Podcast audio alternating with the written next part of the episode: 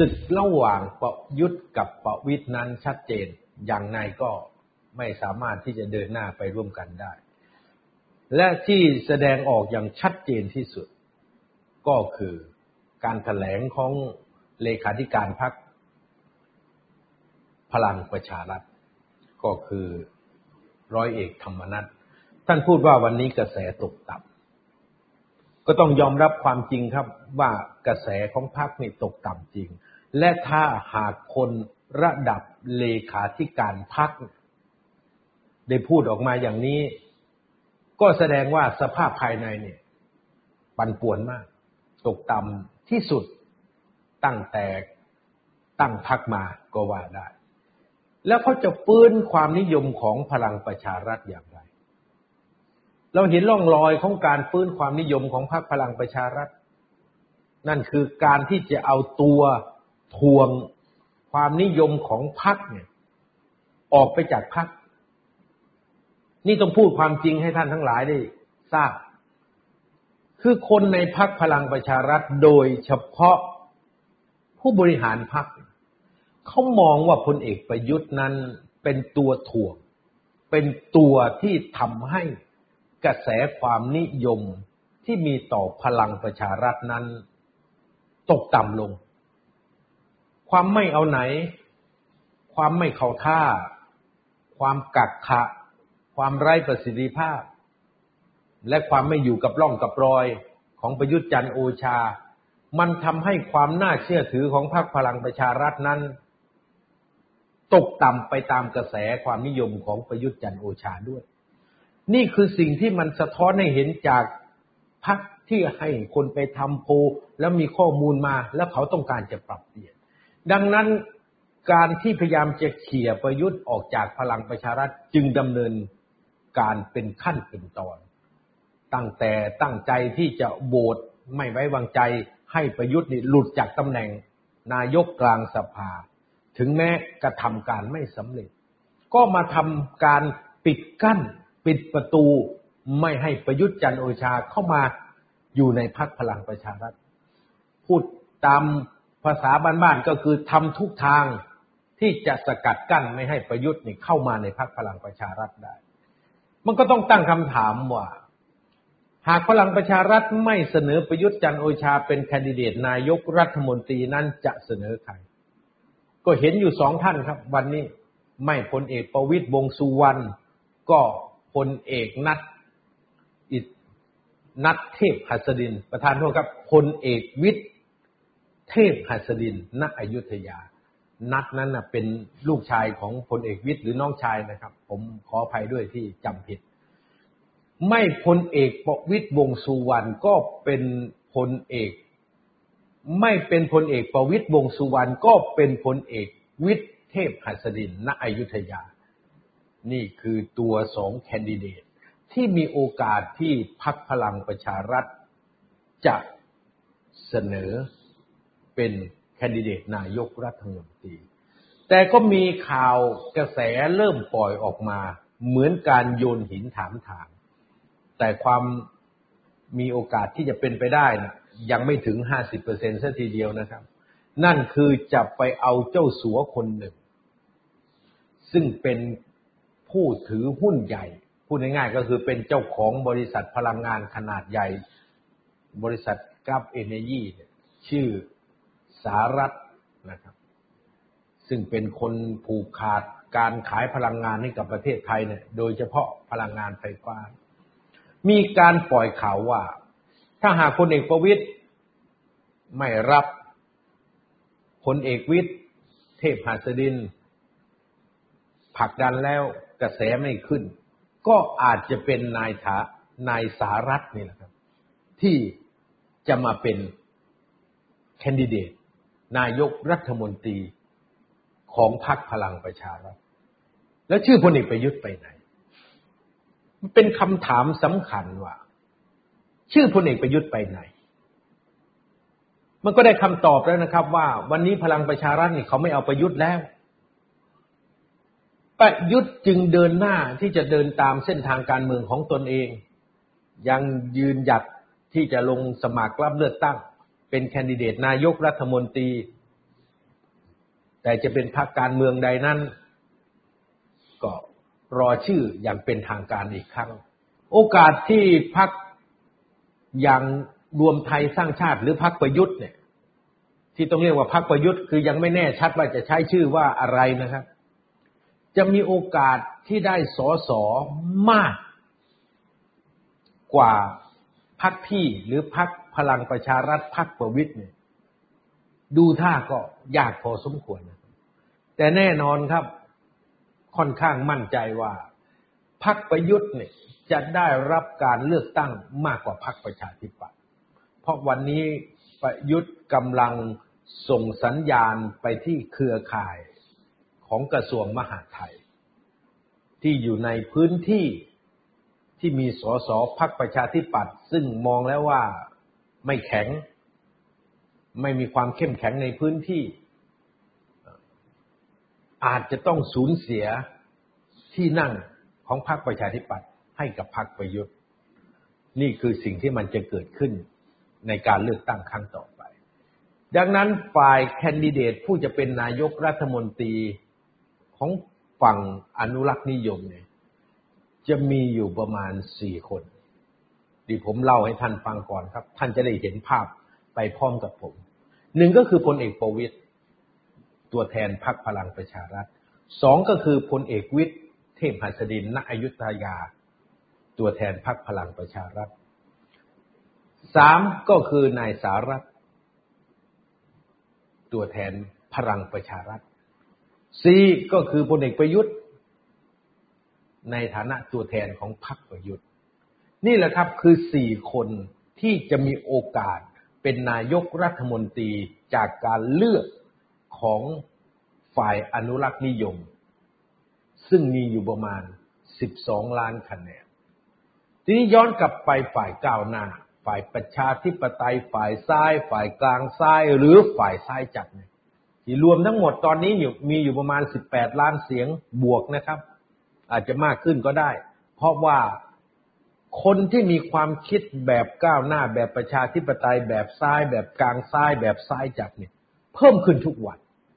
เพราะคนเหล่านี้ก็คือเยาวชนคนหนุ่มสาว ซึ่งเกิดขึ้นมาแล้วได้รับรู้ว่า ผลพวงของเผด็จการอนุรักษ์นิยมนั้น มันทำให้ประเทศเนี่ยวิบัติหายนะมาจนถึงทุกวันนี้สิบแปดล้านเนี่ยใครบ้างล่ะครับ ที่จะเข้ามาชิง ฐานคะแนนตรงนี้ ซึ่งที่เห็นตอนนี้ก็มีอยู่สามท่าน ที่ต้องบอกว่าสามท่าน เพราะว่ากระแสตอนนี้มันมีแค่สามคนที่จะตั้งพรรคใหม่ หรือคุณจาตุรนเนี่ย ที่จะทำพรรคเส้นทางใหม่ตอนนี้ ดูแล้วยังไม่ขึ้น ยังไม่มีใครพูดถึง ชาวบ้านล้านตลาดยังไม่เอ่ยถึง กระแสจึงไม่มี แล้วกระแสเป็นยังไงครับ ในฝั่งประชาธิปไตย ฝั่งประชาธิปไตยก็ซัดกันนัวเหมือนกันครับ เพราะว่าต้องแย่งชิงฐานลูกค้าเดียวกัน อันนี้เข้าใจได้ ก็เหมือนพลังประชารัฐซัดกับประยุทธ์ หรือประชาธิปัตย์ซัดประยุทธ์เนี่ยก็คือฐานเสียงเดียวกัน แย่งฐานเสียงเดียวกัน ตลาดเดียวกันก็ต้องซัดกันเอง ฝ่ายประชาธิปไตยเหมือนกัน ฐานเดียวกัน ตลาดเดียวกันก็ต้องซัดกันเอง วันนี้ก็เป็นการชิงไหวชิงพริบทางการเมืองกันระหว่างพรรคเพื่อไทย กับก้าวไกลก้าวไกลนี่มีตัวแทนที่จะเสนอเป็นนายกรัฐมนตรีชัดเจนนะครับ พิธาลิมเจริญรักหัวหน้าพรรคแต่ของเพื่อไทยเนี่ยยังผุบผุบโผล่มีอดีตนายกทักษิณที่อยู่ดูไบ ลี้ภัยทางการเมืองอยู่ที่นู่น ก็ผูเป็นระยะระยะเพื่อที่จะเรียกความนิยมของพรรคให้กลับคืนมา หรือรักษาความนิยมของพรรคไว้ ท่านทั้งหลายครับพรรคก้าวไกลนี่เขาเสนอคุณพิธาลิมเจริญรักแน่นอน เป็นคนดิเดตนายก แล้วเพื่อไทยล่ะ จะเสนอใครในอดีตนั้น คนที่สร้างกระแสให้เพื่อไทย อยู่ในตลาดทางการเมือง อยู่ในวงการทางการเมืองได้อย่างยาวนานนั้น ต้องยอมรับครับว่าเป็นคนตระกูลชินวัตรแต่วันนี้คนตระกูลชินวัตรนี่แทบจะหมดตัวเล่นแล้ว แล้วใครล่ะครับ ในตระกูลชินวัตรจะมาเป็นแคนดิเดตบางคนก็คิดถึงลูกเขยของอดีตนายกทักษิณสามีของคุณพินทองทา ซึ่งทำธุรกิจอสังหาริมทรัพย์อยากจะเอาคนคนนี้เนี่ย มาเป็นแคนดิเดต นายกให้กับพรรคเพื่อไทย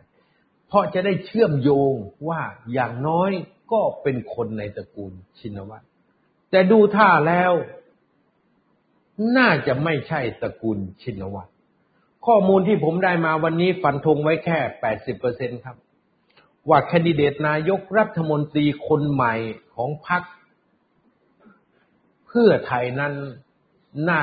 จะเป็นคุณเศรษฐาทวีสิน นี่เอ่ยชื่อนี้ไว้ล่วงหน้าครับ มีหลายคนพูดแล้วแต่ผมยืนยันว่า 80%แล้ว 80%ที่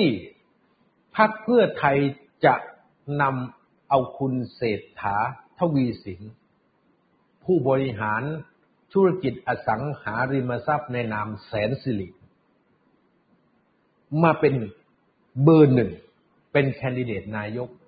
ของเพื่อไทย เพราะคนที่หนุนหลัง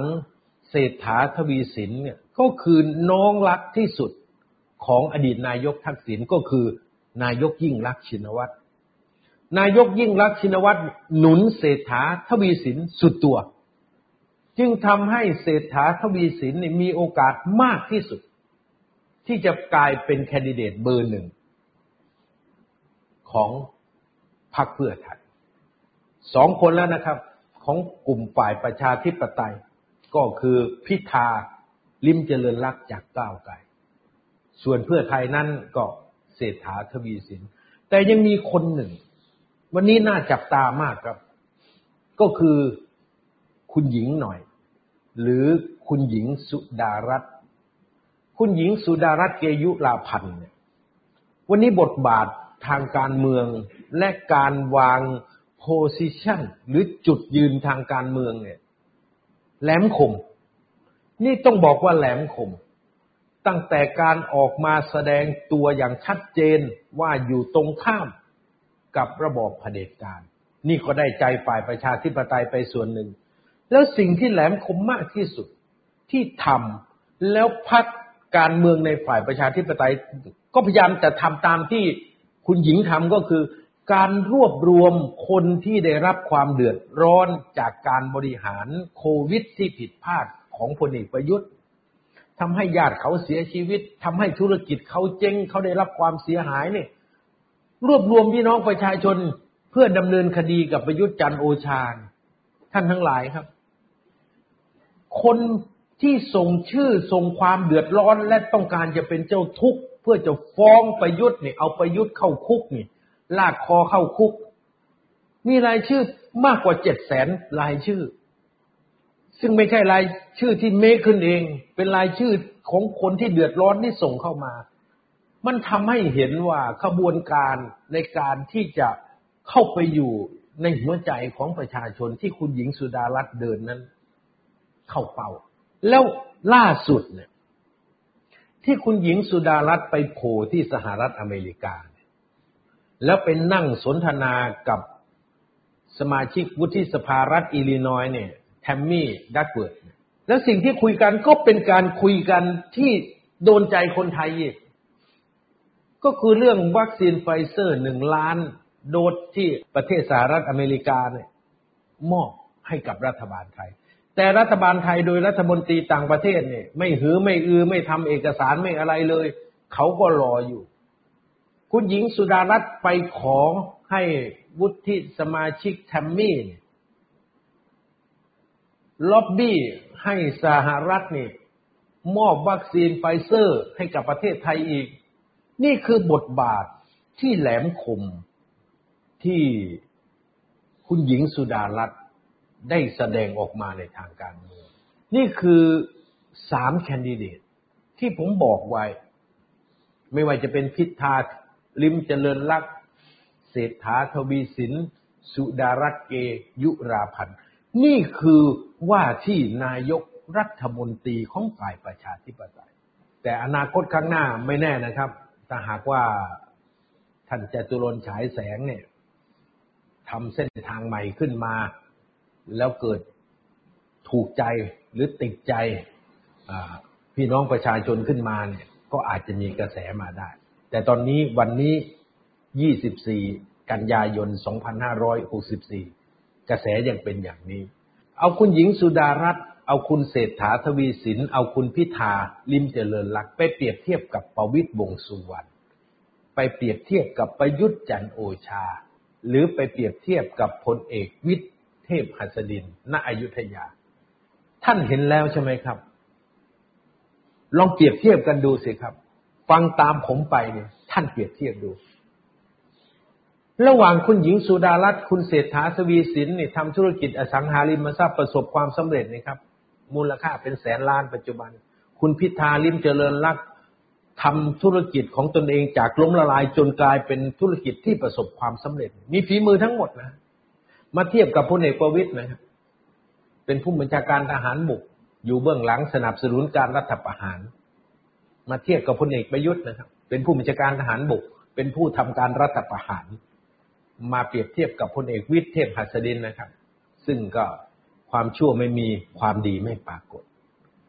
มันเปรียบเทียบกันอย่างนี้ครับ แล้วพอถึงวันเลือกตั้ง ในขณะที่เทศกาลหาเสียงได้เบอร์ได้บัตร ได้เบอร์ผู้สมัครกันแล้ว เตรียมจะไปหย่อนบัตรกันแล้วเนี่ย ประชาชนจะเลือกอย่างไร ประชาชนอยากได้ใครเป็นนายกรัฐมนตรี ประชาชนอยากได้คุณสุดารัตน์คุณหญิงสุดารัตน์เป็นนายกรัฐมนตรีเขาก็ไปเลือกพรรคของคุณหญิงสุดารัตน์ไทยสร้างไทยอะไรนะครับ ประชาชนต้องการคุณเศรษฐาทวีสินเป็นนายกรัฐมนตรีเขาก็ไปเลือกพรรคเพื่อไทย ประชาชนต้องการคุณพิธาลิมเจริญรัตน์ เป็นนายกเขาก็ไปเลือกพรรคเก่าไก่ก็เหมือนกันเช่นเดียวกันฝั่งอนุรักษ์นิยมซึ่งมีคะแนนเสียงเพียงแค่สิบสองล้านเสียงนี่ก็ต้องหารกันนะใครต้องการที่จะเลือกพลเอกประวิตยหรือพลเอกวิทย์เป็นนายกก็เลือกพลังประชารัฐใครต้องการเลือกประยุทธ์เป็นนายกก็เลือกพรรคประยุทธ์ ใครต้องการคุณจุลินเป็นนายก ซึ่งที่ผมไม่พูดนี่เพราะผมเห็นว่าหัวหน้าพรรคประชาธิปัตย์ไม่ได้อยู่ในเกมนี้ครับ แล้วพรรคประชาธิปัตย์จะสูญเสียที่นั่งสอสอให้กับพรรคประยุทธ์ แล้วทำไมผมไม่พูดถึงภูมิใจไทยทำไมผมไม่พูดถึงพรรคชาติไทยพัฒนาพรรคนี้จัดอยู่ในพรรคที่ไม่มีกระแส ก็จะไปชิงคะแนนอยู่ประมาณห้าล้านเศษที่เป็นเสียงที่กระจัดกระจาย เสียงที่คำนวณไม่ได้ เสียงที่ไม่ใช่อนุรักษ์นิยม เสียงที่ไม่ใช่ฝั่งประชาธิปไตยหรือฝ่ายก้าวหน้า เสียงพวกนี้เขาเรียกว่าเสียงจัดตั้ง สมัยก่อนมีการเลือกตั้ง มีบัตรสองใบสสเขตภูมิใจไทยได้เยอะนะครับ แต่คะแนนเลือกพักภูมิใจไทยนี่น้อยมาก ได้ประมาณหนึ่งล้านสามแสนกว่าคะแนน คิดมาแล้วสมัยนู้นเนี่ยได้สสปาติลิสห้าคนหรือหกคน แต่ได้สสเขียนเนี่ย เกือบสามสิบคน ดังนั้นมันจึงคำนวณไม่ได้ ในกรณีเดียวกัน กรณีของคุณวราวุฒิศิลปะอาชา หัวหน้าพรรคชาติไทยพัฒนา ก็ไม่มีกระแสครับ เพราะคนเขาก็ไม่ต้องการที่จะให้วราวุฒิเป็นนายก เพราะเงื่อนไขปัจจัยทางการเมืองเนี่ย ไม่ได้เอื้อให้เวลาวุฒิได้เป็นนายกรัฐมนตรีเลยผมจึงไม่เอาพรรคการเมืองเหล่านี้มาคำนวณ การเลือกตั้งที่จะมีขึ้น ไม่ว่าจะในปีนี้หรือปีหน้า คนที่จะมีโอกาสเป็นนายกรัฐมนตรีนั้น ผมบอกท่านทั้งหลายเลยว่า ฝ่ายประชาธิปไตย จะต้องได้เป็นนายกรัฐมนตรี หลายท่านฟังผมอยู่เถียง เถียงผมว่าอ้าวจะเป็นไปได้ยังไงไทยก่อน เพราะเผด็จการเนี่ย เขามีสวสองร้อยห้าสิบคน พร้อมที่จะเหลือ พร้อมที่จะลงคะแนนเลือก ประยุทธ์เป็นนายกรัฐมนตรีอีกรอบ ท่านทั้งหลายครับ หากฝ่ายประชาธิปไตยเนี่ยสามพักหลัก แล้วจะมีพักของท่านเสรีพิสุทธิ์เตมีเวทเพิ่มเข้าไปอีกนี่ซึ่งก็น่าจะได้คะแนนไม่น้อยกว่าเดิมเนี่ย ฝ่ายประชาธิปไตยทั้งหมดเนี่ย หากรวมกันเกินสองร้อยห้าสิบเสียงแล้วเนี่ย ก็เชิญสิครับ เชิญประยุทธ์เป็นรัฐบาลเสียงข้างน้อยสิครับ ซึ่งผมเชื่อว่าวุฒิสภาจะ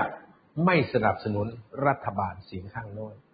อย่างคราวที่แล้วนะครับ มีทั้งมาตรา 44 มีอำนาจเผด็จการอยู่ในมือเต็มที่พักเพื่อไทย ส่งสอสอแค่250เขต ส่งไม่ครบนะครับพักไทยรักษาชาติถูกยุบ ทุกอย่างยากไปหมดสำหรับฝั่งที่ไม่สนับสนุนประยุทธ์จันทร์โอชา ไม่สนับสนุนการสืบทอดอำนาจ รวมคะแนนกันแล้วเนี่ย ยังไม่คิดสูตรพิสดารปัดเศษนะยังชนะฝ่ายที่หนุนประยุทธ์อยู่ถึงสี่คะแนน นั่นหมายถึงว่าได้สองร้อยห้าสิบสี่เกินกึ่งหนึ่ง พวกประยุทธ์ได้สองร้อยสี่สิบหกจึงมาคิดสูตรพิสดารขึ้นไงครับ ปัดเศษได้คะแนนสามหมื่นก็ได้สอสอคนหนึ่งเนี่ย คะแนนปัดเศษจึงเกิดขึ้น เพราะถ้าหากคำนวณจากคะแนนสอสอพึงมีแล้วเนี่ยฝ่ายหนุนการสืบทอดอำนาจแพ้ไงครับ แต่นี่วันนี้พิสูจน์ชัดแล้วว่าประยุทธ์ล้มเหลว พาประเทศวิบัติหายนะมาถึงขนาดนี้ ใช้หนี้อีกร้อยสองร้อยปีก็ไม่หมดเนี่ย ไม่มีทางเลยครับ ที่พี่น้องประชาชน จะเลือกประยุทธ์จันโอชามาเป็นนายกรัฐมนตรีอีกครับ พยายามต่อไปครับอย่าลงพื้นที่ก็ลงไป ก็ดีเหมือนกัน จะได้รู้ว่าประชาชนทุกข์ยากขนาดไหน แต่การลงพื้นที่ของประยุทธ์ ก็เป็นลงพื้นที่แบบผักชีโรยหน้า เกณฑ์คนมารับ เกณฑ์กับข้าราชการแต่งชุดชาวบ้านมารับ ไม่ให้เจอประชาชนตัวจริง เพราะกลัวประชาชนคนด่านายกรัฐมนตรี เอาละครับ จะแสดงละครผักชีโรยหน้าแสดงไป แต่วันนี้ยืนยันนะครับสามตัวเต็งที่จะเป็นนายกรัฐมนตรีในการเลือกตั้งครั้งต่อไป ฟันธงไว้วันนี้ครับ สุดารัตน์เกยุราพันธ์ เศรษฐาทวีสิน พิธาลิมเจริญรัตสามท่านนี้แหละครับ ที่จะมีโอกาสเป็นนายกรัฐมนตรีคนต่อไปของประเทศไทย